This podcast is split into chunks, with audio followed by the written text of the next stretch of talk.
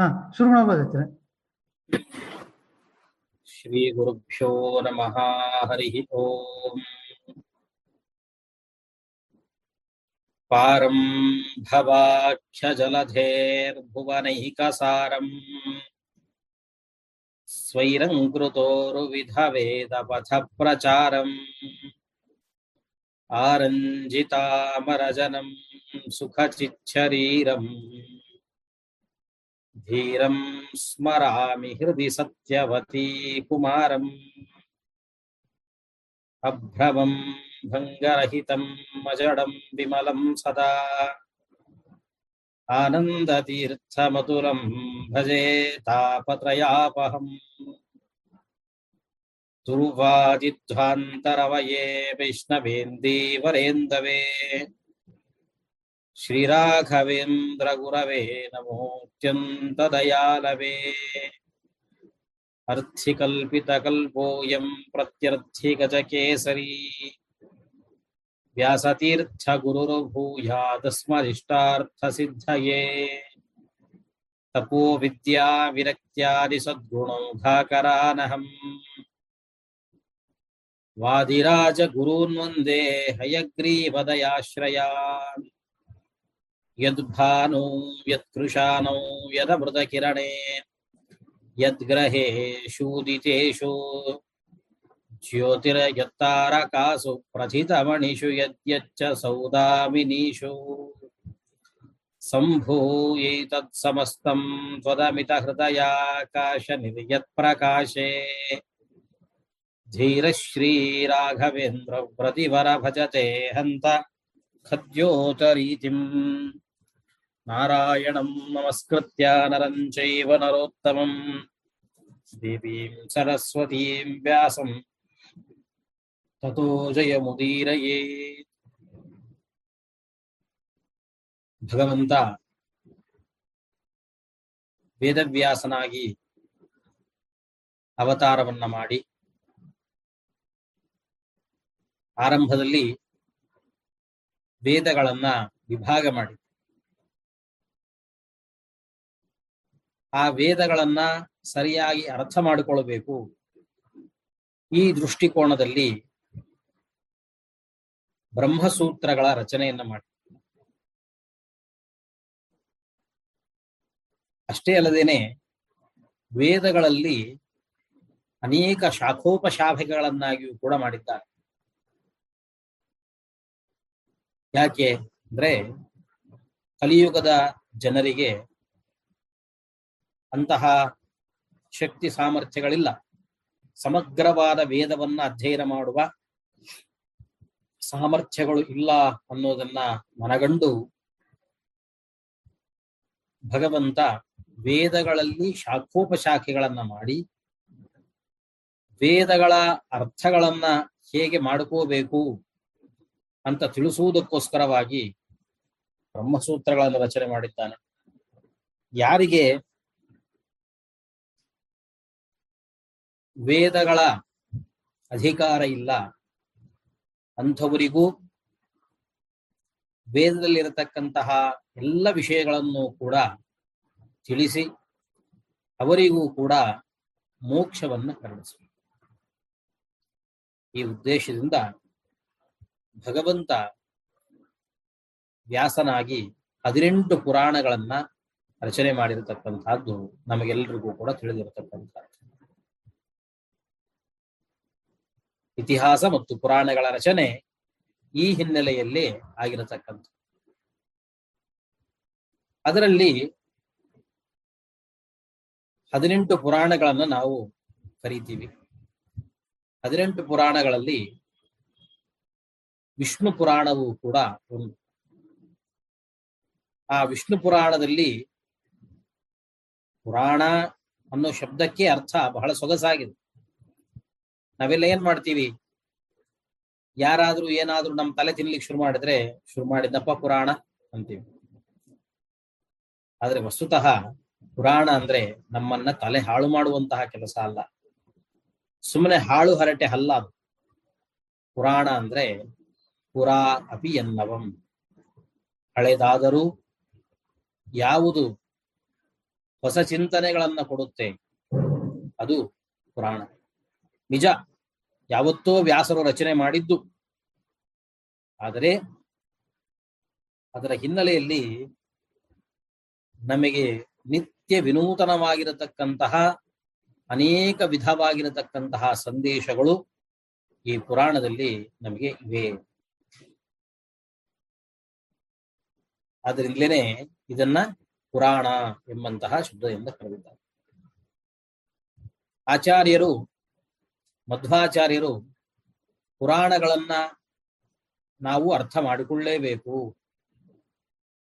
ಪುರಾಣಗಳು ಅಂದ್ರೆ ಅದೊಂದು ಮೂಲೆ ಗುಂಪು ಮಾಡುವಂತಹ ವಿಷಯ ಅಲ್ಲ. ಯಾರನ್ನ ವಿದ್ವಾಂಸ ಅಂತ ಕರೆದಿದ್ದಾರೆ ಮಧ್ವಾಚಾರ್ಯರು ಅಂದ್ರೆ ಅಪಿ ವಿದ್ಯಾ ಚತುರೋ ವೇದಾನ್ ಸಾಂಗೋಪನಿಷದೋ ದ್ವಿಜ ನಚೇತ್ ಪುರಾಣಂ ಸಂವಿದ್ಯಾತ್ ನೈವ ಸಸ್ಯಾತ್ ವಿಚಕ್ಷಣ.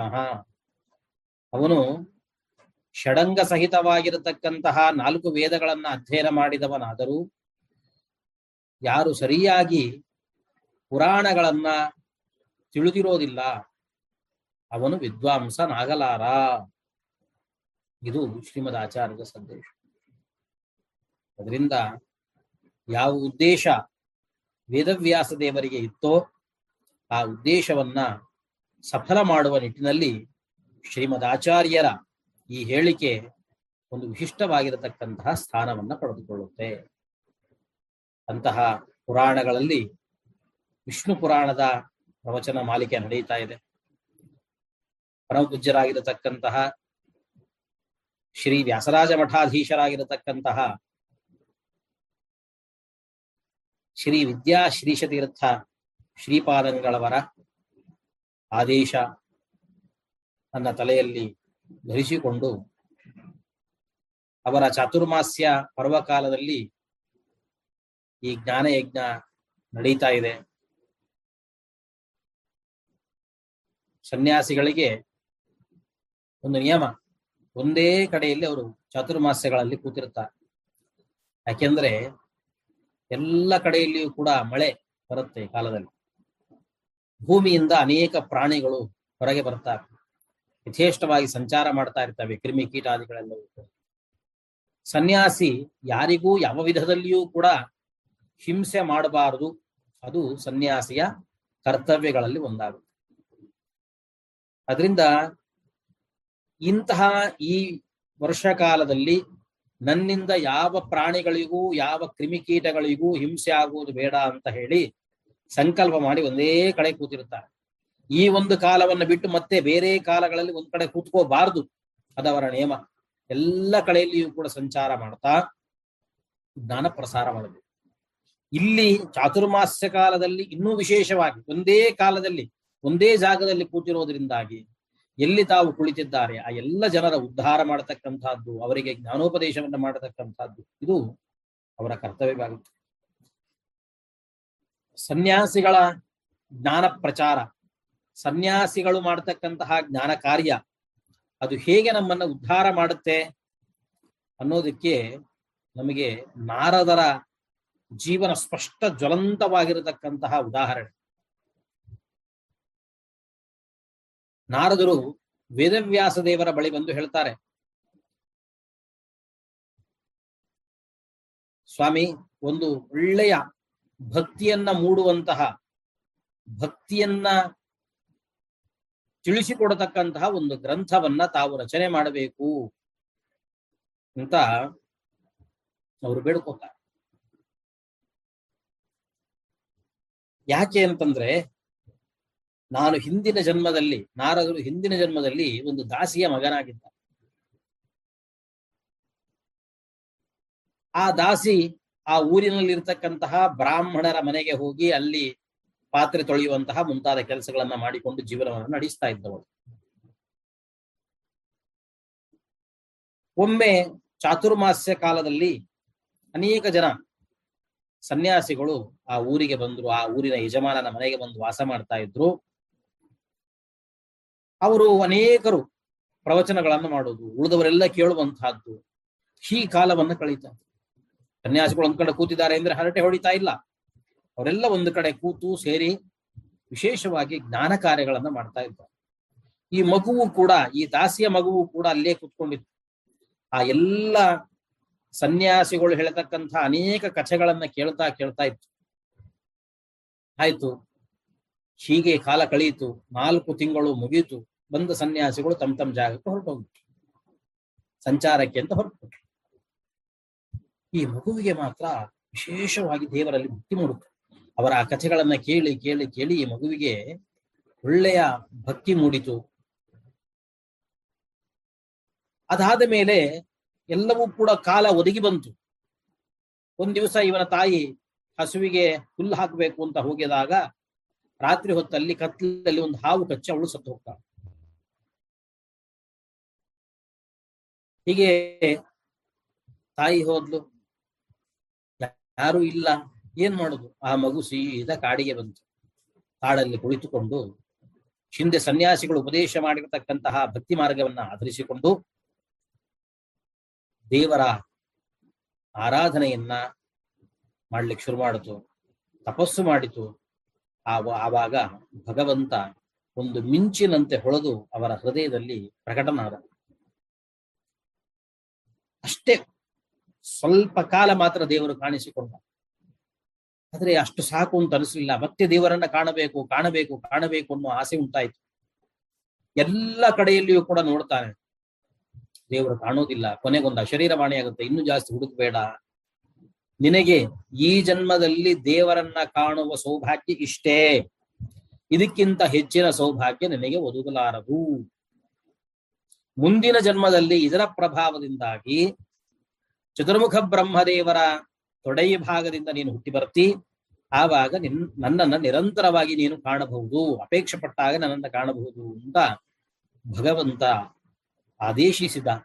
ಅದರಂತೆ ಅವರು ಮುಂದಿನ ಕಲ್ಪದಲ್ಲಿ ಉತ್ಸಂಗಾದ ನಾರದೋಜಜ್ಞೆ. ಮುಂದಿನ ಕಲ್ಪದಲ್ಲಿ ನಾರದರು ತೊಡೆಯ ಭಾಗದಿಂದ ಹುಟ್ಟಿ ಬರ್ತಾರೆ ಎನ್ನುವಂತಹ ಕಥಾನಕವನ್ನ, ಕಥಾಭಾಗವನ್ನ ನಾವು ಕೇಳ್ತೀವಿ. ಹೀಗೆ ಅಂದ್ರೆ ಸನ್ಯಾಸಿಗಳ ಚಾತುರ್ಮಾಸ್ಯ ಪರ್ವಕಾಲಗಳು ಹೇಗೆ ಮನುಷ್ಯನನ್ನ ಉದ್ಧಾರ ಮಾಡ್ತಾವೆ ಅನ್ನುವಂತಹದ್ದಕ್ಕೆ ಇದೆಲ್ಲವೂ ಕೂಡ ಸಾಕ್ಷಿ. ಅದರಂತೆ ಪರಮಪೂಜ್ಯ ವಿದ್ಯಾಶ್ರೀ ಶತೀರ್ಥ ಶ್ರೀಪಾದರ ಈ ಚಾತುರ್ಮಾಸ್ಯ ಪರ್ವಕಾಲ ನಮ್ಮೆಲ್ಲರಿಗೂ ಕೂಡ ವಿಶೇಷವಾಗಿ ಜ್ಞಾನಾಭಿವೃದ್ಧಿಗೆ ಕಾರಣವಾಗಿರತಕ್ಕಂತಹದ್ದಾಗಿದೆ ಇಲ್ಲಿ ನನಗೆ ವಿಷ್ಣು ಪುರಾಣದ ನಾಲ್ಕನೆಯ ಅಂಶದ ಇಪ್ಪತ್ತೊಂದನೇ ಅಧ್ಯಾಯದಿಂದ ಇಪ್ಪತ್ತು ನಾಲ್ಕು ಅಧ್ಯಾಯಗಳವರೆಗಿನ ಕಥಾಭಾಗ ಬಂದಿರತಕ್ಕಂಥ ಇಲ್ಲಿ ಅನೇಕ ಜನ ರಾಜರುಗಳ ಕಥೆಯನ್ನ, ರಾಜರುಗಳ ಹೆಸರನ್ನ ಹೇಳ್ತಾ ಹೋಗ್ತಾರೆ. ಮುಂದೆ, ಅತಃ ಪರಂ ಭವಿಷ್ಯಾನಹಂ ಭೂಪಾಲಾನ್ ಕೀರ್ತಯಿಷ್ಯಾಮಿ ಪರಾಶರರು ಮುಂದೆ ಪರೀಕ್ಷಿತ ರಾಜನ ಅನಂತರದಲ್ಲಿ ಯಾವ ಯಾವ ರಾಜರುಗಳು ಬರ್ತಾರೆ? ಅದನ್ನ ನಾನು ಹೇಳ್ತೇನೆ. ಅಂದ್ರೆ ಮುಂದಿನ ಎಲ್ಲ ಹೆಚ್ಚಿನ ಅಧ್ಯಾಯಗಳೆಲ್ಲ ಇರತಕ್ಕಂತಹದ್ದು ಹೀಗೇನೆ. ಯಾರ ನಂತರ ಯಾರು? ಮುಂದೆ ಯಾರು ಆಳ್ತಾರೆ? ಇದೊಂದು ವ್ಯಾಸರ ವೇದವ್ಯಾಸ ದೇವರು ಕಶ್ಚನ ಮುನಿಹಿ ಒಬ್ಬ ಯಾರೋ ಒಬ್ಬ ಮುನಿ ಉಳಿದೆಲ್ಲ ಋಷಿಗಳಿದ್ದಂಗೆ ವೇದವ್ಯಾಸನೂ ಕೂಡ ಕಶ್ಚನ ಋಷಿ ಅಂತ ಹೇಳ್ತಕ್ಕಂಥವ್ರು ಎಷ್ಟೋ ಜನ. ಹಾಗಾದ್ರೆ ಇವರು ಕಶ್ಚನ ಋಷಿ ಅಲ್ಲ ಯಾಕೆಂದ್ರೆ ಕಶ್ಚನ ಋಷಿ ಆದ್ರೆ ಹಿಂದಿಂದಂದು ಹೇಳ್ತಾರೆ, ಮುಂದೆ ಆಗುವಂತಹದ್ದನ್ನ ಇದಮಿತ್ತಂ, ಹೀಗೆ ಅಂತ ಹೇಳಬೇಕು ಅಂತಂದ್ರೆ ಅದು ಸರ್ವಜ್ಞರೇ ಆಗಿರಬೇಕಲ್ಲ ಆದ್ರಿಂದ ವ್ಯಾಸರ ಸರ್ವಜ್ಞತ್ವಕ್ಕೆ ಸಾಕ್ಷಿ ಆಗಿರತಕ್ಕಂಥದ್ದು ಇದೆಲ್ಲವೂ ಅತಃ ಪರಂ ಭವಿಷ್ಯಾನಹಂ ಭೂಪಾಲಾನ್ ಕೀರ್ತಯಿಷ್ಯಾಮಿ ಯಾರು ಆವತ್ತಿನ ಪರಾಶರರು ಎಲ್ಲಿ ಕಥೆಯನ್ನು ಹೇಳ್ತಾ ಇದ್ದಾರೋ, ಆವಾಗ ಅವನೀಪತಿ ಪರೀಕ್ಷಿತ, ರಾಜ ಪರೀಕ್ಷಿತ ಆಗಿದ್ದ ಪರೀಕ್ಷಿತನಿಗೆ ನಾಲ್ಕು ಜನ ಮಕ್ಕಳಂತೆ. ಜನಮೇಜಯ, ಶ್ರುತಸೇನ, ಉಗ್ರಸೇನ, ಭೀಮಸೇನ ಎಂಬುದಾಗಿ ನಾಲ್ಕು ಜನ ಮಕ್ಕಳು. ಅದರಲ್ಲಿ ಜನಮೇಜಯನಿಗೆ ಶತಾನೀಕ ಅನ್ನುವಂತಹ ಒಬ್ಬ ಮಗ. ಆ ಶತಾನೀಕನ ಬಗ್ಗೆ ಒಂದು ವಿಷಯ, ವೈಶಿಷ್ಟ್ಯ ಇದೆ. ಯೋಸೌ ಯಾಜ್ಞವಲ್ಕ್ಯಾತ್ ವೇದಮಧೀತ್ಯ. ಯಾಜ್ಞವಲ್ಕ್ಯರಿಂದ ವೇದವನ್ನ ಅಧ್ಯಯನ ಮಾಡ್ತಾನೆ. ಕೃಪಾಚಾರ್ಯರ ಬಳಿ ಅಸ್ತ್ರಶಸ್ತ್ರಗಳನ್ನ ಅಧ್ಯಯನವನ್ನ ಮಾಡ್ತಾನೆ. ಕೊನೆಗೆ ಸಂಸಾರದಲ್ಲಿ ವೈರಾಗ್ಯವನ್ನ ತಾಳಿ, ಅಂತ್ಯಕಾಲದಲ್ಲಿ ಶೌನಕರ ಉಪದೇಶವನ್ನ ಪಡೆದು ಆತ್ಮಜ್ಞಾನವನ್ನ ಪಡೆದುಕೋತಾನೆ. ಅವನು ಮುಂದೆ ಮೋಕ್ಷವನ್ನ ಪಡೀತಾನೆ. ಹೀಗೆ ಅನೇಕ ಜನ ರಾಜರುಗಳು, ಕೆಲವರು ಹೇಳುವಂತಹದ್ದಿದೆ. ಏನಂತ? ಸನ್ಯಾಸಿಗಳಿಗೆ ಮಾತ್ರ ಮೋಕ್ಷವೇ ಹೊರತಾಗಿ ಉಳಿದವರಿಗೆ ಯಾರಿಗೂ ಕೂಡ ಮೋಕ್ಷ ಇಲ್ಲ. ಹಾಗೇನಿಲ್ಲ. ಸ್ಪಷ್ಟವಾಗಿ ಈ ರಾಜನ ಬಗ್ಗೆ ಹೇಳ್ತಾ ಇದ್ದಾರೆ. ಯಾವ ರಾಜ? ಶತಾನೀಕ ಅವನು ಶೌನಕ ಉಪದೇಶಾತ್ ಆತ್ಮಜ್ಞಾನ ಪ್ರವೀಣ ಪರಂ ನಿರ್ವಾಣಂ ಅವಾಪ್ಸದಿ ಅವನು ಆತ್ಮಜ್ಞಾನವನ್ನ ಪಡೆದುಕೊಂಡವನಾಗಿ ಮೋಕ್ಷವನ್ನ ಪಡೆಯುತ್ತಾನೆ. ಕೃಷ್ಣನು ಕೂಡ ಗೀತೆಯಲ್ಲಿ ಹೇಳ್ತಾನೆ. ಏನಂತ? ಜನಕಾದಿಗಳು, ಜನಕನೇ ಮೊದಲಾಗಿರತಕ್ಕಂತಹ ಅನೇಕ ರಾಜಋಷಿಗಳು, ಭ್ರಮಣೈವ ಹಿ ಸಂಸಿದ್ಧಿಂ ಆಸ್ಥಿತ ಜನಕಾದಯ. ಕರ್ಮ ಮಾರ್ಗದಲ್ಲಿದ್ದವರಾದರೂ ಭಗವತ್ ಪ್ರೀತಿಯ ರೂಪವಾಗಿ ನಿಷ್ಕಾಮ ಕರ್ಮಗಳನ್ನು ಮಾಡ್ತಾ ಅವರೂ ಕೂಡ ಮೋಕ್ಷವನ್ನು ಪಡೆದವರಿದ್ದಾರೆ. ಹಾಗೆ ಶತಾನೀಕ ಅನ್ನುವಂತಹ ಈ ರಾಜ ಅವನು ಕೂಡ ವಿಶೇಷವಾಗಿ ಮೋಕ್ಷವನ್ನು ಪಡೆಯುತ್ತಾನೆ. ಆ ಶತಾನೀಕನಿಂದ ಮುಂದೆ ಅಶ್ವಮೇಧ ದತ್ತ ಅನ್ನುವಂತಹ ಮಗ. ಅವನಿಂದ ಅಸೀಮ ಕೃಷ್ಣ, ಅಸೀಮ ಕೃಷ್ಣನಿಂದ ನಿಚಕ್ನು. ನಿಚಕ್ನು ಈ ರಾಜರುಗಳದೆಲ್ಲ ರಾಜಧಾನಿ ಯಾವುದಾಗಿತ್ತು? ಹಸ್ತಿನಪುರ ಆಗಿತ್ತು. ಆದ್ರೆ ನಿಚಕ್ನುವಿನ ಕಾಲದಲ್ಲಿ ಹಸ್ತಿನಪುರ ಬಿಟ್ಟು ಅವರು ಕೌಶಾಂಬಿ ಅನ್ನುವಂತಹ ರಾಜಧಾನಿಯನ್ನಾಗಿ ಮಾಡ್ಕೋತಾರೆ ಹೀಗೆ ಇವರ ವಂಶ ಮುಂದೆ ಬೆಳೀತಾ ಬೆಳೀತಾ ಹೋಗುತ್ತೆ. ಕೊನೆಗೆ ಈ ವಂಶದ ಕೊನೆಯ ರಾಜ ಯಾರಪ್ಪ ಅಂತಂದ್ರೆ ಕ್ಷೇಮಕ ಅನ್ನುವಂಥವನು ಈ ವಂಶದ ಕೊನೆಯ ರಾಜ.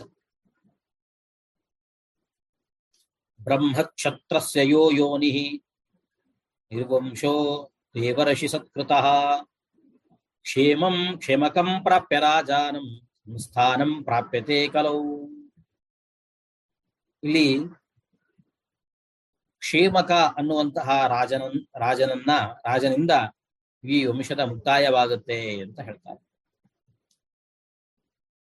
ಆಮೇಲೆ ಹೀಗೆ ಪರೀಕ್ಷಿತ ರಾಜನ ವಂಶದವರ ನಾಮ ಹೇಳಿ, ನಾಮಗಳನ್ನು ಉಚ್ಚಾರಣೆ ಮಾಡಿ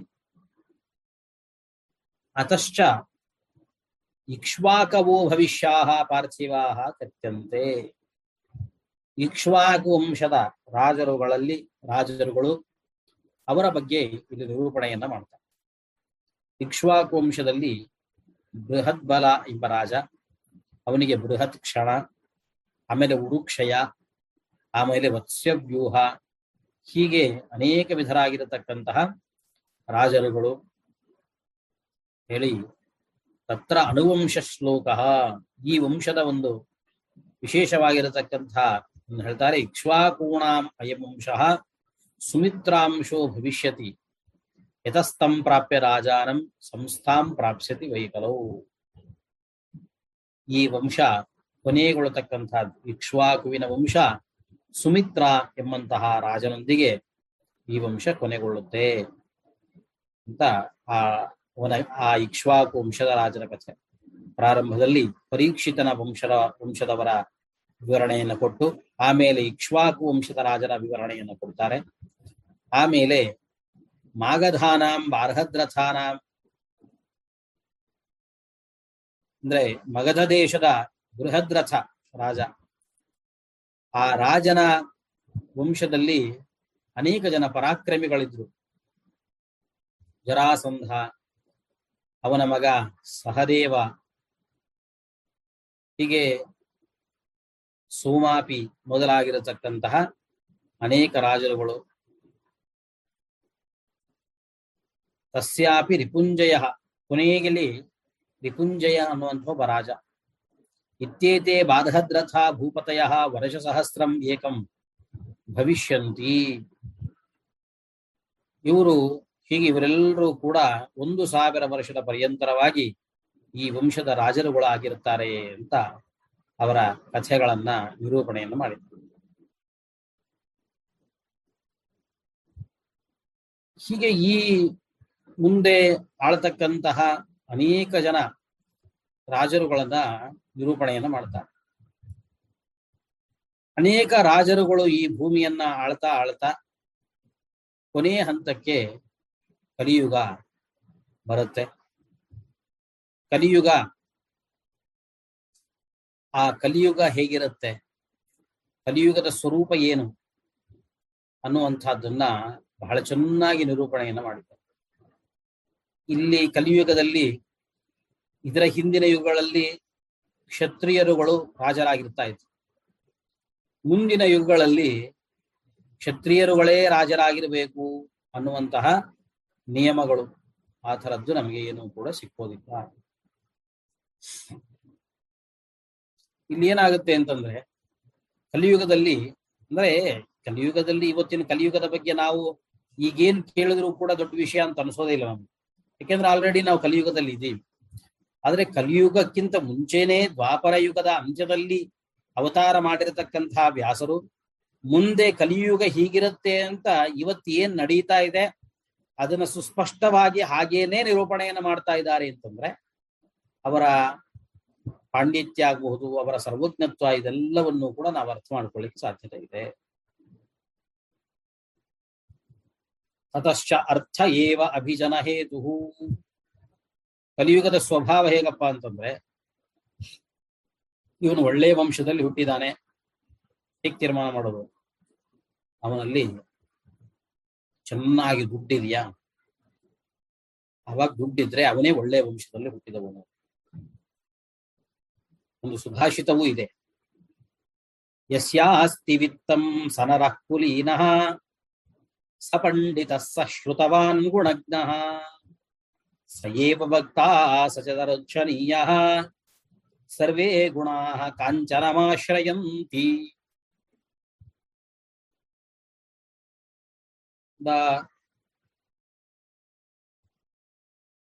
ಅವರಲ್ಲಿ ಯಸ್ಯಾಸ್ತಿ ವಿತ್ತಂ ಸನರ ಕುಲೀನಃ. ಅವನ ಹಣ ಇದ್ರೆ ಸಾಕು. ಅವನನ್ನ ಹೊಗಳಿಕ್ ಶುರು ಮಾಡ್ತಾರೆ ಜನ. ಎಂಥ ವಂಶದಲ್ಲಿ ಹುಟ್ಟಿದಾನೆ, ಹಾಗೆ, ಹೀಗೆ. ಯಾಕೆಂದ್ರೆ ಅವನ ವಂಶ ಹಿಂದಿಂದ ಏನ್ ಬೇಕಿದ್ರಲ್ಲಿ. ಅವನ ವಂಶದಲ್ಲಿ ಎಷ್ಟು ಜನ ಅಗ್ನಿಹೋತ್ರವನ್ನ ಮಾಡಿದವರಿದ್ದಾರೆ ಎಷ್ಟು ಜನ ರಾಜಸೂಯ ಯಾಗಗಳನ್ನು ಮಾಡಿದ್ದಾರೆ, ಎಷ್ಟು ಜನ ಅಶ್ವಮೇಧ ಯಾಗಗಳನ್ನ ಮಾಡಿದ್ದಾರೆ, ಅಥವಾ ಎಷ್ಟು ಜನ ಏನೇನು ದಾನಗಳನ್ನು ಕೊಟ್ಟಿದ್ದಾರೆ ಅನ್ನುವಂಥದ್ದು ಮುಖ್ಯ ಅಲ್ಲ. ಇವನಲ್ಲಿ ಹಣ ಇದೆಯಾ ಇಲ್ವಾ ಅನ್ನುವಂಥದ್ದು ಮುಖ್ಯ. ಅಷ್ಟಿದ್ರೆ ಯಾರು ಏನ್ ಬೇಕಿದ್ರಾಗಿದ್ರು ಕೂಡ ಅವರನ್ನ ಜನ ಹೊಗಳಿಕ್ ಶುರು ಮಾಡ್ತಾರೆ. ತುಂಬಾ ಒಳ್ಳೆ ವಂಶದಲ್ಲಿ ಹುಟ್ಟಿದ್ದಾರೆ ಇವರು. ಅಂದ್ರೆ ಬಹಳ ಎಚ್ಚರದಲ್ಲಿರ್ಬೇಕು ಮನುಷ್ಯನಾದವನು. ದೇವರು ನಾಲಿಗೆ ಅನ್ನುವಂತಹ ಏನು ಇಂದ್ರಿಯವನ್ನ ಕೊಟ್ಟಿದ್ದಾನೆ. ಜಿಹ್ವಾ. ಎಷ್ಟೋ ಜನಕ್ಕೆ ಇರುವುದೇ ಇಲ್ಲ ಪಾಪ. ಮೂಕರಾಗಿರ್ತಾರೆ. ಮಾತೇ ಆಡ್ಲಿಕ್ಕೆ ಬರ್ತಾ ಇರಲ್ಲ. ದೇವರು ಹಾಗಲ್ಲದೇನೆ ನಮಗೆ ಮಾತನ್ನ ಕೊಟ್ಟಿದ್ದಾನೆ. ಸ್ಪಷ್ಟವಾಗಿ ನುಡಿಲಿಕ್ಕೆ ಬರ್ತಾ ಇದೆ ಅಂತನ್ನುವಾಗ ಹೀಗೆ ಸುಮ್ಮನೆ ದುಡ್ಡಿರತಕ್ಕಂತಹ ವ್ಯಕ್ತಿಗಳನ್ನ ಹೊಗಳ್ತಾ ಕೂತ್ಕೊಳ್ಳೋದಲ್ಲ. ನಿಜವಾಗ್ಲೂ ಕೂಡ ಹೊಗಳಿಸಿಕೊಳ್ಳುವ ವ್ಯಕ್ತಿಯೂ ಯೋಚನೆ ಮಾಡಬೇಕಂತ. ಋತು ಚಕ್ರವರ್ತಿಯ ಕಥೆಯಲ್ಲಿ ಬರುತ್ತೆ. ಋತು ಚಕ್ರವರ್ತಿ ಅವನು ಚೆನ್ನಾಗಿ ಇನ್ನೇನು ಸಿಂಹಾಸನದಲ್ಲಿ ಬಂದು ಕೂತಿದ್ದಾನಷ್ಟೇ, ಸರಿಯಾಗಿ ಸಿಂಹಾಸನದಲ್ಲಿ ಬಂದು ಕೂತಿದ್ದಾನೆ, ಒಂದಿ ಮಾಗದರು ಅಂತ ಇರ್ತಾರೆ ಎಲ್ಲ ಬಂದು ಹೊಗಳಿಕ್ ಶುರು ಮಾಡ್ತಾರೆ ಇನ್ನು ಹೇಳ್ದಲ್ಲಪ್ಪ ನನ್ನನ್ನು ಯಾಕೆ ಹೊಗಳ್ತಿದ್ರಿ? ಅದನ್ನ ಅಸ್ಪಷ್ಟ ಗುಣಸ್ಯ. ಇನ್ನೂ ಏನೂ ಕೆಲಸ ಮಾಡದೇ ಇರತಕ್ಕಂಥ ನನ್ನನ್ನು ಯಾಕೆ ಹೊಗಳ್ತಾ ಇದ್ದೀರಿ? ಹಾಗೆ ಹೊಗಳಬೇಡಿ. ನಿಜವಾಗ್ಲೂ ಕೂಡ ಮನುಷ್ಯ ಏನಾದ್ರೂ ತಪ್ಪು ಮಾಡ, ತಪ್ಪು ಮಾಡಿರ್ತಾನಲ್ಲ ನಾಲ್ಕು ಜನರ ಎದುರುಗಡೆ ಹೇಳಿಕೊಳ್ಳಿಕ್ಕಾಗದ ತಪ್ಪನ್ನ ಮಾಡಿರ್ತಾನಲ್ಲ, ಆ ತಪ್ಪು ಮಾಡಿದಾಗ ಯಾರಾದ್ರೂ ಅದನ್ನ ಹೇಳಿಬಿಟ್ರೆ ನಾಲ್ಕು ಜನರ ಎದುರುಗಡೆ ಎಷ್ಟು ಸಂಕೋಚ ಪಡ್ತಾನೋ ಹಾಗೆ ಹೊಗಳಿಕೆಗೂ ಕೂಡ ಅಷ್ಟೇ ಸಂಕೋಚ ಪಡಬೇಕಂತ ಆದ್ರೆ ಹಾಗಿಲ್ಲ. ಕಲಿಯುಗ ಇದು. ಇಲ್ಲಿ ದುಡ್ಡಿದ್ರೆ ಹೊಗಳ್ತಾರೆ. ದುಡ್ಡಿದ್ದವನು ದುಡ್ಡು ಕೊಟ್ಟು ಹೊಗಳಿಸ್ಕೋತಾನೆ. ಇದು ಕಲಿಯುಗದ ಸ್ವಭಾವ. ಬಲಮೇವ ಅಶೇಷ ಧರ್ಮ ಹೇತು ಅವನು ಎಲ್ಲಾ ಧರ್ಮ ಮಾಡ್ತಾನೆ ಅವನು. ಯಾಕೆ? ಅವನಲ್ಲಿ ಬಲ ಇದೆ. ಬಲ ಇದ್ರೆ ಸಾಕು. ಅವನನ್ನ ಇವನು ತುಂಬಾ ಧರ್ಮಾಚರಣೆಯನ್ನ ಮಾಡುವವನು ಹಾಗೆ ಹೀಗೆ ಅಂತ ಜನ ಅವನನ್ನ ಹೊಗಳಿಕೆ ಶುರು ಮಾಡ್ತಾರೆ. ಅಭಿರುಚಿರೇವ ದಾಂಪತ್ಯ ಸಂಬಂಧ ಹೇತು. ದಂಪತಿ ಅನ್ನುವಂತಹದ್ದು ಒಂದು ವಿಶಿಷ್ಟವಾಗಿರತಕ್ಕಂಥ ಒಂದು ಸಂಬಂಧ. ದಾಂಪತ್ಯ ಅನ್ನುವಂತಹದ್ದು ಒಂದು ವಿಲಕ್ಷಣವಾಗಿರತಕ್ಕಂಥ ಒಂದು ಸಂಬಂಧ. ಮನು ತನ್ನ ಸ್ಮೃತಿಯಲ್ಲೇ ಹೇಳ್ತಾ ಒಬ್ಬ ವ್ಯಕ್ತಿ ಮತ್ತೊಬ್ಬ ವ್ಯಕ್ತಿಗೆ ಅಂದ್ರೆ ಒಬ್ಬರು ಇಬ್ರು ಗಂಡ ಹೆಂಡತಿ ಅಂತ ಅನಿಸ್ಕೋಬೇಕು ಅಂತಂದ್ರೆ ನಮ್ಮ ಇಚ್ಛೆಯಂತೆ ಆಗುವಂತಹದ್ದಲ್ಲ ಅದು. ಅದು ಭಗವಂತನ ಸಂಕಲ್ಪದಿಂದ ಆಗುತ್ತೆ. ಇದು ಇರತಕ್ಕಂಥ ನಿಯಮ. ಅದರಿಂದ ಎಷ್ಟೋ ಜನ ಒಬ್ಬ ಹುಡುಗ ಹುಡುಗಿನ ತೋರಿಸ್ತಾರೆ. ಅವರಿಬ್ರು ಒಪ್ಕೊಳ್ಳಿಲ್ವಾ? ಈಗ ನಾವು ಹೇಳ್ತೇವೆ, ದೈವ ಇಚ್ಛೆ ಇಲ್ಲ ಬಿಟ್ಬಿಡಿ. ಹಾಗಾದ್ರೆ ದಾಂಪತ್ಯ ಉಂಟಾಗಬೇಕು ಅಂತಂದ್ರೆ, ಗಂಡ ಹೆಂಡತಿ ಅನ್ನುವಂತಹ ಈ ಸಂಬಂಧ ಉಂಟಾಗಬೇಕು ಅಂತಂದ್ರೆ ದೇವರ ಅನುಗ್ರಹ ಇರಬೇಕು, ಹುಡುಕಬೇಕು. ಆದ್ರೆ ಕಲಿಯುಗದ ಸ್ವಭಾವ ಹೇಗಾಗಿರುತ್ತೆ? ಗಂಡ ಹೆಂಡತಿಯವರು ಆಗ್ತಾರೆ, ಯಾಕೆ ಆಗ್ತಾರೆ? ಅಭಿರುಚಿರೇವ ಒಬ್ಬರಿಗೆ ಒಪ್ಪತ್ತೊಬ್ಬರಲ್ಲಿ ದೈಹಿಕವಾಗಿರತಕ್ಕಂತಹ ಸಂಬಂಧ ಅಪೇಕ್ಷೆ ಆಯಿತು ಅಂತಂದ್ರೆ ಅವರಿಬ್ರು ಗಂಡ ಹೆಂಡತಿ ಆಗ್ತಾರೆ. ಕೇವಲ ಇದೊಂದೇ ದೈಹಿಕ ಸಂಬಂಧ, ದೈಹಿಕ ದೇಹ ತೃಪ್ತಿ ಅನ್ನುವಂಥದ್ದು ಅದೊಂದೇ ದಾಂಪತ್ಯಕ್ಕೆ ಕಾರಣ ಆಗಿರುವ ಕಾರಣದಿಂದಾಗಿ ಬೇರೆ ಯಾವುದೂ ಅಲ್ಲ. ಗಂಡನ ಸಂಬಂಧಿಕರು ತಂದೆ ತಾಯಿ, ಅವನ ಅಣ್ಣ ತಮ್ಮಂದರು, ಅವನ ಕುಟುಂಬ, ಅವನ ಪರಿಹಾರ ಹೆಂಡತಿಗೆ ಮುಖ್ಯ ಅಲ್ಲ. ಹೆಂಡತಿಯನ್ನ ಯಾಕೆ ಮದುವೆ ಆಗ್ತಾ ಇದ್ದೀನಿ ನಾನು? ಇವಳನ್ನ ಮದುವೆ ಆಗೋದ್ರಿಂದ ಇವಳನ್ನ ಮದುವೆಯಾಗಿ ನಾನು ಧರ್ಮ ಕಾರ್ಯಗಳನ್ನ ಮಾಡಿದರೆ ಅದರಿಂದಾಗಿ ಇಡೀ ಇವರ ಇಪ್ಪತ್ತೊಂದು ತಲೆಮಾರಿನ ಜನ ಯಾರು ಕನ್ಯಾದಾನವನ್ನ ಮಾಡಿಕೊಟ್ಟಿರುತ್ತಾನೆ, ಅವನ ಇಪ್ಪತ್ತೊಂದು ತಲೆಮಾರಿನ ಜನ ಅವರು ಉದ್ಧಾರವಾಗ್ತಾರೆ. ಈ ಉದ್ದೇಶ ಯಾವಾಗಿಲ್ಲ? ಆವಾಗ ಅದು ತುಂಬಾ ದಿವಸ ನಡೆಯತಕ್ಕಂತಹ ವ್ಯವಹಾರ ಅಂತ ಅನಿಸಿ ಉಳಿಯೋದಿಲ್ಲ ಅಭಿರುಚಿರೇವ ದಾಂಪತ್ಯ ಸಂಬಂಧ ಹೇತು ಕಲಿಯುವರ ಸ್ವಭಾವ. ಆದ್ರಿಂದ ಬೇಗ ಬೇಗ ಮದುವೆಗಳೆಲ್ಲ ಮುರಿದು ಬೀಳ್ತಾರೆ. ತಂದೆ ತಾಯಿ ಲಕ್ಷಗಟ್ಲೆ ಖರ್ಚು ಮಾಡಿ ಮದುವೆ ಮಾಡಿದ್ರೆ ಕೆಲವೇ ಕೆಲವು ದಿನಗಳಲ್ಲಿ ಅದು ಮುಗಿ ಮುರಿದು ಬೀಳ್ಲಿಕ್ಕೆ ಕಾರಣ ಏನು? ಹೊಂದಾಣಿಕೆಯ ಸ್ವಭಾವ.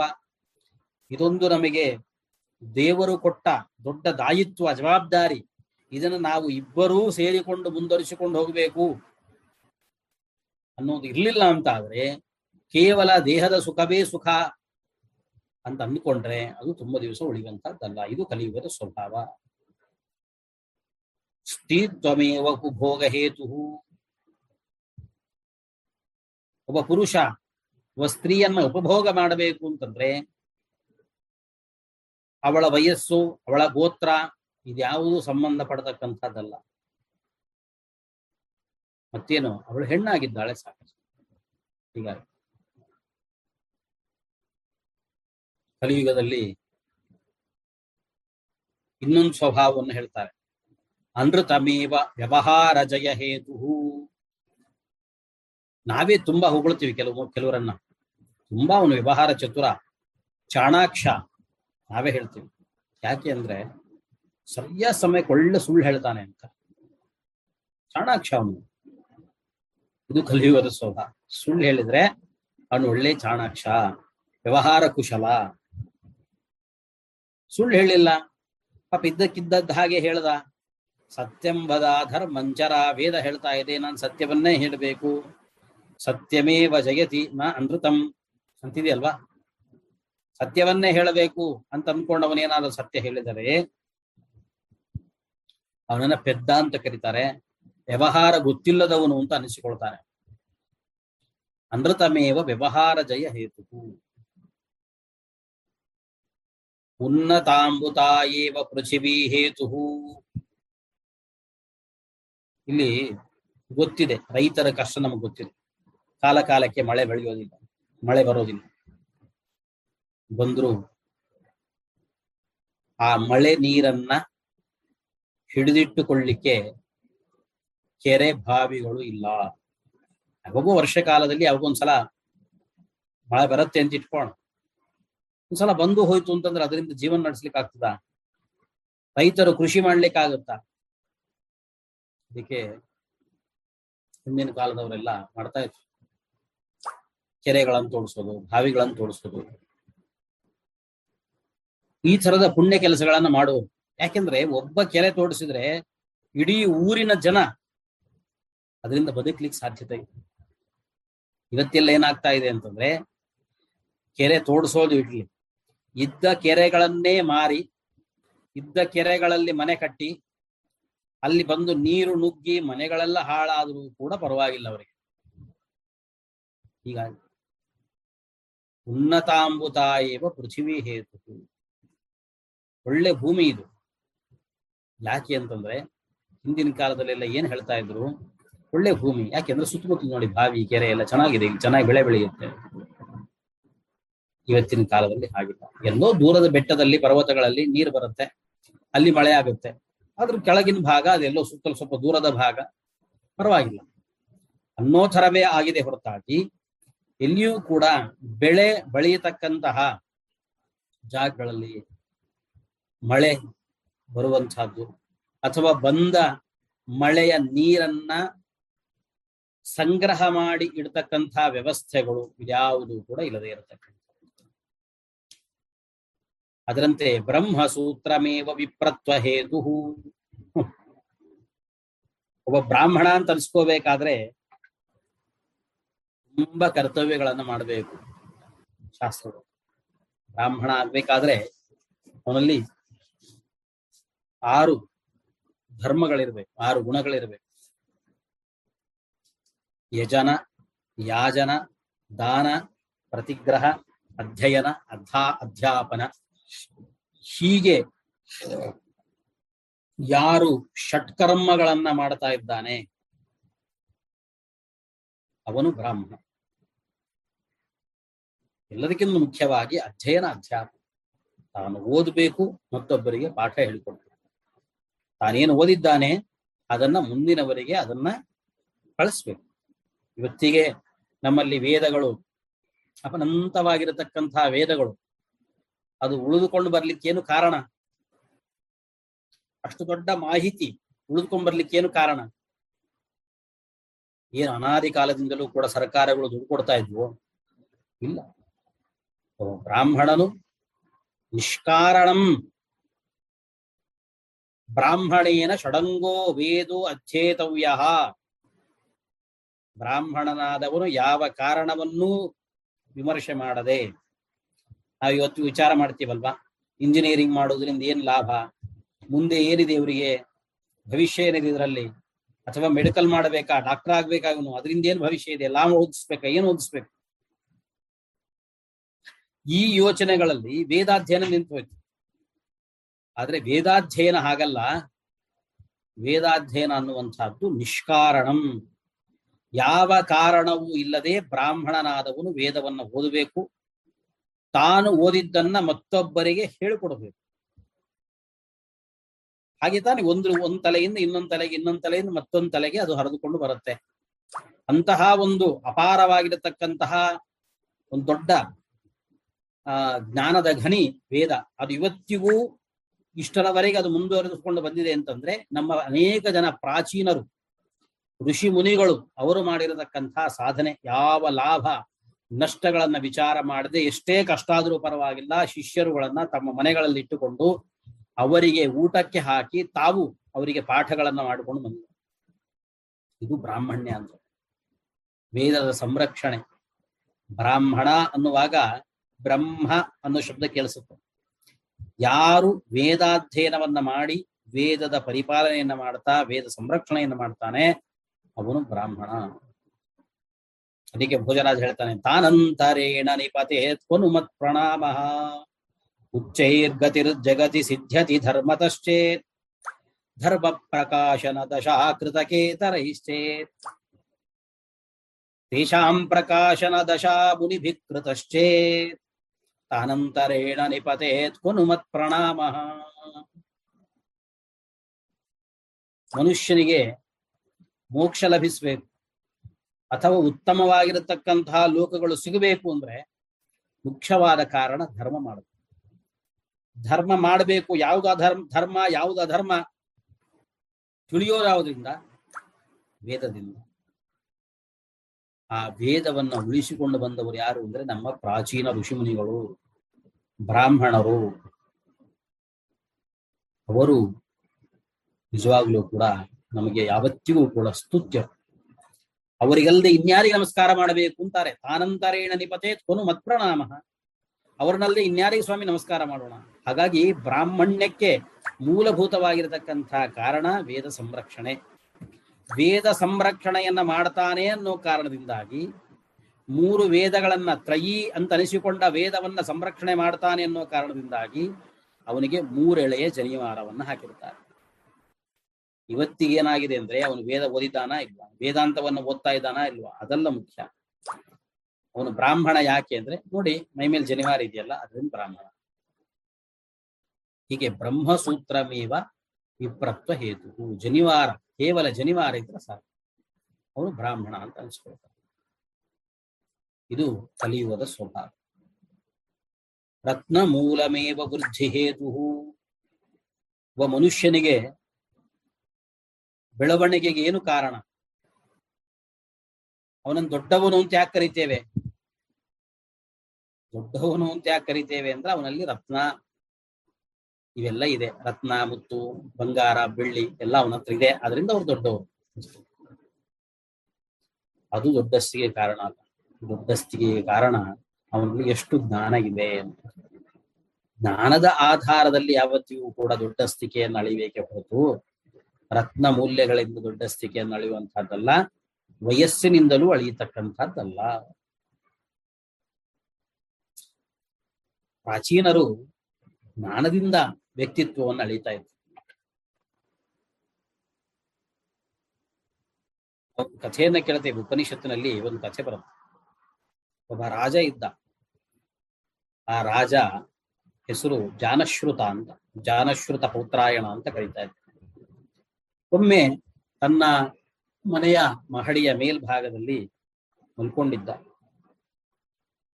ಅಲ್ಲಿ ಎರಡು ಹಂಸ ಪಕ್ಷಿಗಳು ಆಕಾಶದಲ್ಲಿ ಹಾರ್ಕೊಂಡು ಹೋಗ್ತಾ ಇದ್ವು. ಅವನು ಒಳ್ಳೆ ಜ್ಞಾನಿ. ಹಂಸ ಪಕ್ಷಿಗಳು ಮಾತಾಡುವುದನ್ನ ಅವನು ಕೇಳಿಸ್ಕೊಳ್ತಾನೆ.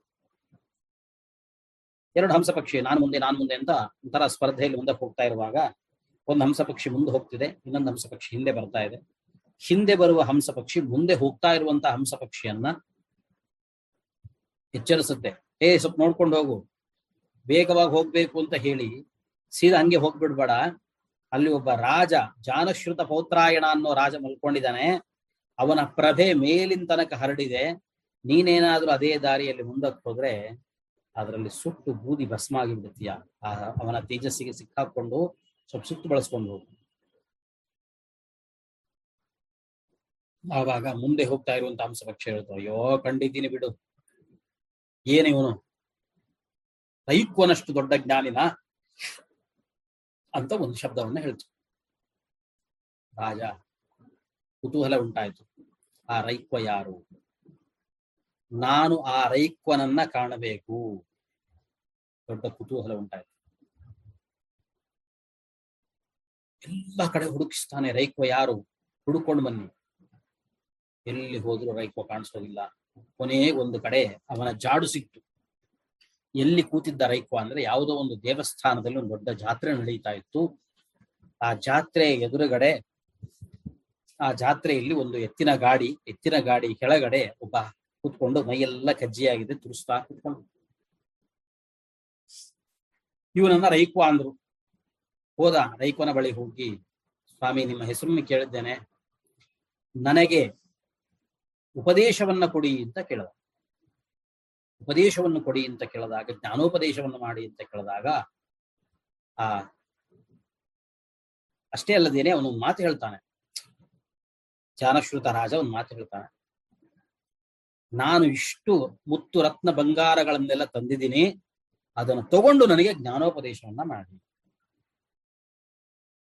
ಆವಾಗ ಜಾನಶು ಅವರು ರೈಕ್ವರು ಹೇಳ್ತಾರೆ ಅಹಹ ಹಾರೇತ್ವ ಶೂದ್ರ ಸಹೈವತಃ ಗೋಭಿ, ಗೋಭಿರಸ್ತು.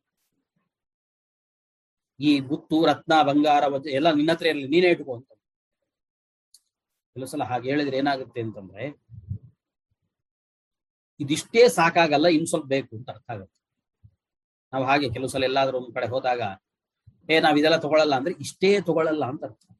ಯಾರಾದ್ರೂ ಸರ್ಕಾರಿ ಅಧಿಕಾರಿಗಳು ನಾವೇನಾದ್ರೂ ಕೊಡ್ಲಿಕ್ಕೆ ಹೋದ್ರೆ ಕೆಲಸ ಮಾಡಿಸ್ಕೋಬೇಕು ಅಂತ ಕೊಡ್ಲಿಕ್ಕೆ ಹೋದ್ರೆ ಅವ್ರು ಹೇಳ್ತಾರೆ, ಏ, ನಾವೆಲ್ಲ ಇದೆಲ್ಲ ತಗೊಳ್ಳಲ್ಲ ಇದೆಲ್ಲ ತಗೊಳಲ್ಲ ಅಂದ್ರೆ ಇಷ್ಟೆಲ್ಲ ತಗೊಳಲ್ಲ, ಇಷ್ಟೇ ತಗೊಳಲ್ಲ ಇನ್ ಸ್ವಲ್ಪ ಜಾಸ್ತಿ ಕೊಟ್ರೆ ತಗೋತೀವಿ ಅಂತ ಹಾಗೆ ಇರುತ್ತೆ ಹಾಗೆ ಅರ್ಥ ಮಾಡಿಕೊಂಡ ಜಾನಶ್ವಂತ ಪೌತ್ರಾಯಣ, ಇದು ಸಾಕಾಗಲ್ವೇ ಇನ್ ಸ್ವಲ್ಪ ತರಿಸಿದ. ಆವಾಗ ಆ ರೈಕ್ವ ಮುನಿ ಹೇಳ್ತಾರೆ, ಇಲ್ಲಪ್ಪ, ಇದ್ಯಾವುದರಿಂದಲೂ ಕೂಡ ಮನುಷ್ಯ ದೊಡ್ಡವನಾಗೋದಿಲ್ಲ ಅಥವಾ ಇದ್ಯಾವುದರಿಂದಲೂ ಕೂಡ ಜ್ಞಾನವನ್ನ ಕೊಂಡ್ಕೊಳ್ಳಿಕ್ಕೆ ಸಾಧ್ಯ ಇಲ್ಲ. ಗುರು ಶುಶ್ರೂಷೆಯ ಗುರುಗಳನ್ನು ಸೇವೆ ಮಾಡಿ ನಾವು ಜ್ಞಾನವನ್ನು ಪಡ್ಕೋಬೇಕು. ಹಾಗೆ ಹಿಂದಿನ ಕಾಲದಲ್ಲಿ ಅವನ ಹತ್ರ ಸಂಪತ್ತಿದೆ ಅಂತ ಕೂಡಲೇ ಒಂದು ದೊಡ್ಡವನಾಗ್ತಿರ್ಲಿಲ್ಲ ಅಷ್ಟು ಸಂಪತ್ತಿದ್ದ ಜಾನಶ್ವತ ಪೌತ್ರಾಯಣ ಯಾಕೆ ರೈಕ್ವನನ್ನು ಹುಡುಕೊಂಡು ಹೋಗ್ತಿದ್ದ? ಮನೆ ಸೂರು ಇಲ್ಲದ ಒಬ್ಬ ವ್ಯಕ್ತಿಯನ್ನು ಹುಡುಕೊಂಡು ಹೋಗಿ ನನಗೆ ಜ್ಞಾನೋಪದೇಶ ಮಾಡಿ ಅಂತ ಯಾಕೆ ಕೇಳ್ತಿದ್ದ? ಇದರ ಉದ್ದೇಶ ಇರತಕ್ಕಂತಹದ್ದು ಇಷ್ಟೇ. ಮನುಷ್ಯನ ದೊಡ್ಡಸ್ತಿಗೆ ಬರತಕ್ಕಂತಹದ್ದು ಅದು ಜ್ಞಾನದಿಂದವೇ ಹೊರತಾಗಿ ಸಂಪತ್ತಿನಿಂದ ಅಲ್ಲ. ಕಲಿಯುಗದ ಮತ್ತೊಂದು ಸ್ವಭಾವ ಇದೆ. ಏನು ಅಂತಂದ್ರೆ ಲಿಂಗಮೇವ. ಲಿಂಗಧಾರಣಮೇವ ಆಶ್ರಮ ಹೇತು ಅವನು ಸನ್ಯಾಸಿ ಯಾಕೆ ಅಂದ್ರೆ ಸನ್ಯಾಸಿ ಹಾಕೋಬೇಕಾಗಿರತಕ್ಕಂತಹ ವೇಷವನ್ನ ಧರಿಸಿದ್ದ. ಕಾವಿಶಾಟಿ ಹುಟ್ಟಿದ್ದಾನೆ, ಕೈಯಲ್ಲಿ ದಂಡ ಇದೆ. ಸನ್ಯಾಸಿ ಅಂತ ಅನ್ಸ್ಕೊಳ್ಳಿ. ನಿಜವಾಗ್ಲೂ ಸನ್ಯಾಸಿ ಅನ್ಬೇಕಾದ್ರೆ ಸನ್ಯಾಸವನ್ನ ಮಾಡಿರ್ಬೇಕಲ್ಲ, ಎಲ್ಲವನ್ನ ಬಿಟ್ಟಿರ್ಬೇಕಲ್ಲ ವಿಷಯ ಪದಾರ್ಥಗಳಲ್ಲಿ ಆಸಕ್ತಿಯನ್ನು ತೊರೆದಿರಬೇಕು. ಅವನು ತಾನೇ ಸನ್ಯಾಸಿ. ಹೀಗಾಗಿಲ್ಲ. ಕಲಿಯುಗದ ಸ್ವಭಾವ ಹೀಗಿರುತ್ತೆ. ಎಷ್ಟೋ ಜನ ಒಳ್ಳೆಯ ಸನ್ಯಾಸಿಗಳು ಇದ್ದಾರೆ ನಮ್ಮಲ್ಲಿ. ಇಲ್ಲ ಅಂತಲ್ಲ. ಇನ್ನೂ ಕಲಿಯುಗದ ಪ್ರಭಾವ ಜಾಸ್ತಿ ಆಗ್ತಾ ಆಗ್ತಾ ಹೋದಾಗ ಮುಂದೆ ಆಗುವಂತಹ ವಿಚಾರ ಏನು ಅಂತಂದ್ರೆ, ಅವನು ವೇಷವನ್ನ ಧಾರಣೆ ಮಾಡಿದ್ರೆ ಸಾಕ್ ಸನ್ಯಾಸಿ ಆಗ್ತಾನೆ. ಅನ್ಯಾಯ ಏವ ವೃತ್ತಿ ಹೇತು. ಏನಾದ್ರೂ ಒಂದು ಮಾಡು. ಅನ್ಯಾಯವನ್ನಾದ್ರೂ ಮಾಡು, ಏನಾದ್ರೂ ಮಾಡು, ಬದುಕ್ಬೇಕಷ್ಟೆ. ಅದ್ರಲ್ಲಿಕ್ಕೂ ಅದ್ರೂ ಹೇಗಾಗ್ಬಿಡುತ್ತೆ ಅಂತಂದ್ರೆ ಬದುಕ್ತಿದ್ದಾನೆ ಅಂದ್ರೆ ಏನೋ ಅನ್ಯಾಯ ಮಾಡ್ತಿದ್ದಾನೆ ಅಂತ ಅರ್ಥ.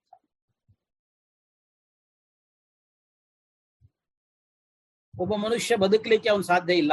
ಯಾಕೆ ಅಂದ್ರೆ ಅವ್ನು ದುರ್ಬಲ ಆದ್ರಿಂದ. ಇಷ್ಟೇ.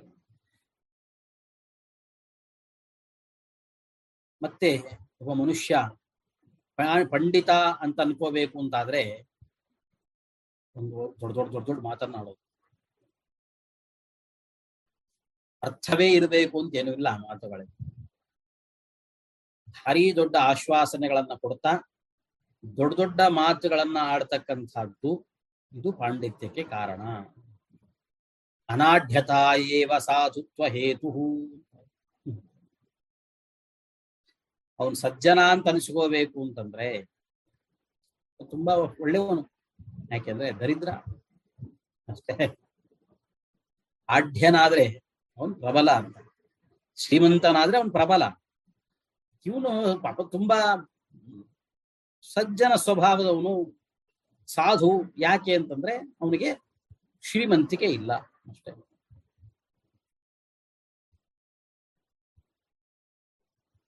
ಹಾಗೆ ದೂರಾಯತನ ಉದಕಮೇವ ತೀರ್ಥ ಹೇತು ಯಾವುದು ತೀರ್ಥಕ್ಷೇತ್ರ ಆಗುತ್ತೆ? ತನ್ನ ಮನೆಯೇ ತೀರ್ಥಕ್ಷೇತ್ರ. ಯಾಕೆಂದ್ರೆ ತೀರ್ಥಕ್ಷೇತ್ರಗಳವರೆಗೆ ಹೋಗತಕ್ಕಂತಹ ಶಕ್ತಿ ಸಾಮರ್ಥ್ಯಗಳನ್ನ ಮನುಷ್ಯ ಹೊಂದಿರೋದಿಲ್ಲ. ಆದ್ರಿಂದ ಅವೆಲ್ಲ ದೂರ ಏನ್ ಮನೆನೋ ಅದೇ ತೀರ್ಥಕ್ಷೇತ್ರ ಅಂತ ಅನ್ಕೊಂಡಿದ್ರು. ಹಳೆ ಕಾಲದಲ್ಲಿ ಹಾಗಿರ್ಲಿಲ್ಲ ಅವರು. ಅವ್ರು ಸಂಚಾರವನ್ನು ಮಾಡ್ತಾ ಇದ್ರು. ಕಾಲ್ನಡಿಗೆಯಲ್ಲಿ ತೀರ್ಥಕ್ಷೇತ್ರಗಳನ್ನು ಸುತ್ತಾ ಇದ್ರು. ನಾವು ಇಷ್ಟೆಲ್ಲ ವ್ಯವಸ್ಥೆಗಳು, ವಾಹನಗಳು ಎಲ್ಲ ಇದ್ದಾಗಲೂ, ವಿಮಾನದಂತಹ ಯಾನಗಳಿದ್ದಾಗಲೂ ಕೂಡ ನಾವು ತೀರ್ಥಕ್ಷೇತ್ರಗಳ ಸಂಚಾರ ಹೊರಡೋದಿಲ್ಲ. ಯಾರಾದ್ರೂ ಹೇಳಿದ್ರೆ, ಇಲ್ಲಪ್ಪ ನಮ್ಮ ಮನೆನೇ ಎಲ್ಲ ನಮಗೆ ತೀರ್ಥಕ್ಷೇತ್ರ, ಎಲ್ಲ ನಾವೆಲ್ಲೂ ಹೋಗಲ್ಲ, ಬರಲ್ಲ. ಇದು ಕಲಿಯುಗದ ಸ್ವಭಾವ. ಹಾಗೆ ಒಬ್ಬ ಮನುಷ್ಯ ದಾನಕ್ಕೆ ಅರ್ಹ ಹೌದಾ ಇಲ್ವಾ? ಸದ್ವೇಷಧಾರಿ ಏವ ಪಾತ್ರಂ. ಯಾರು ಸತ್ಪಾತ್ರ ಇಲ್ಲಿ?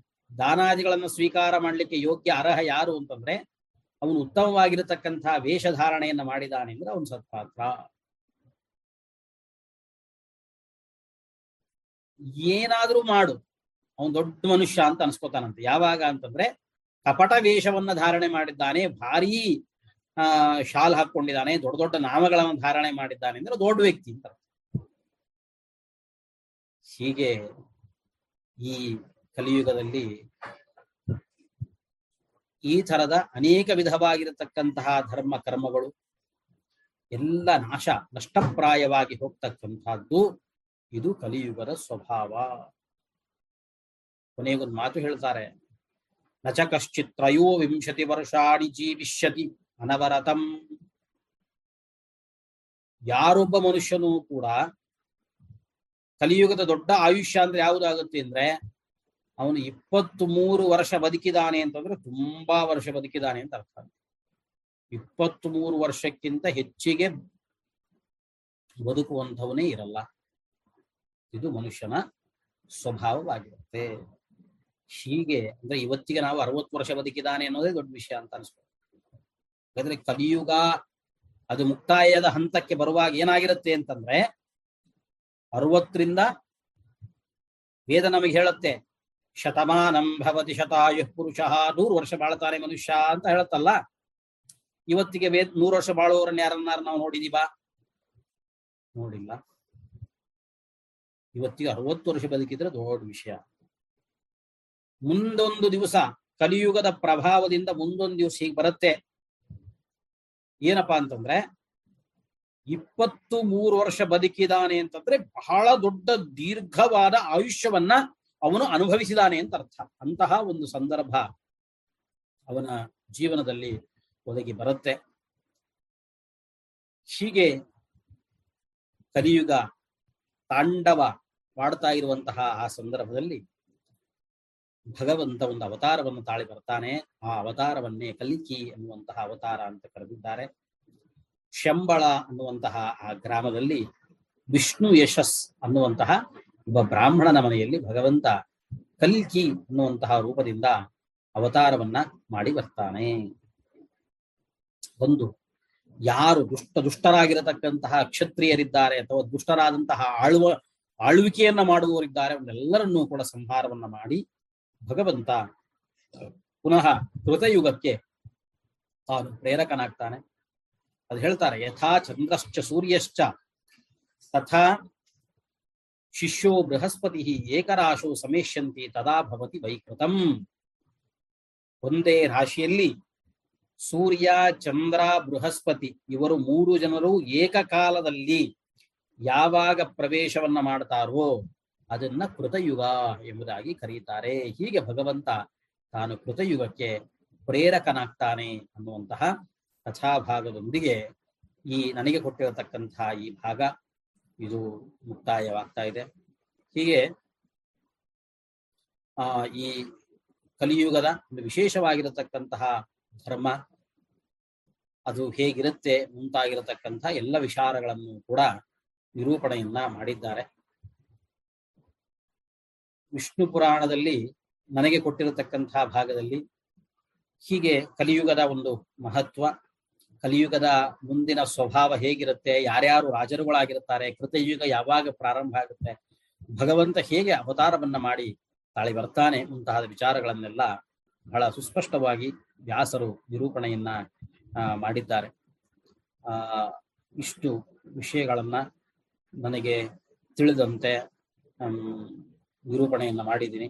ಈ ಒಂದು ಅವಕಾಶವನ್ನ ಮಾಡಿಕೊಟ್ಟಿರತಕ್ಕಂತಹ ಪರಮ ಪೂಜ್ಯ ಆ, ವಿದ್ಯಾಶ್ರೀ ತೀರ್ಥ ಶ್ರೀಪಾದಂಗಳವರ ಪಾದಕಮಲಗಳಲ್ಲಿ ನನ್ನ ಭಕ್ತಿಯ ನಮಸ್ಕಾರಗಳನ್ನು ಅರ್ಪಿಸ್ತಾ ನನ್ನ ಎರಡು ಮಾತನ್ನ ಇಲ್ಲಿಗೆ ಮುಕ್ತಾಯಗೊಳಿಸ್ತಾ ಇದ್ದೇನೆ. ಶ್ರೀಕೃಷ್ಣ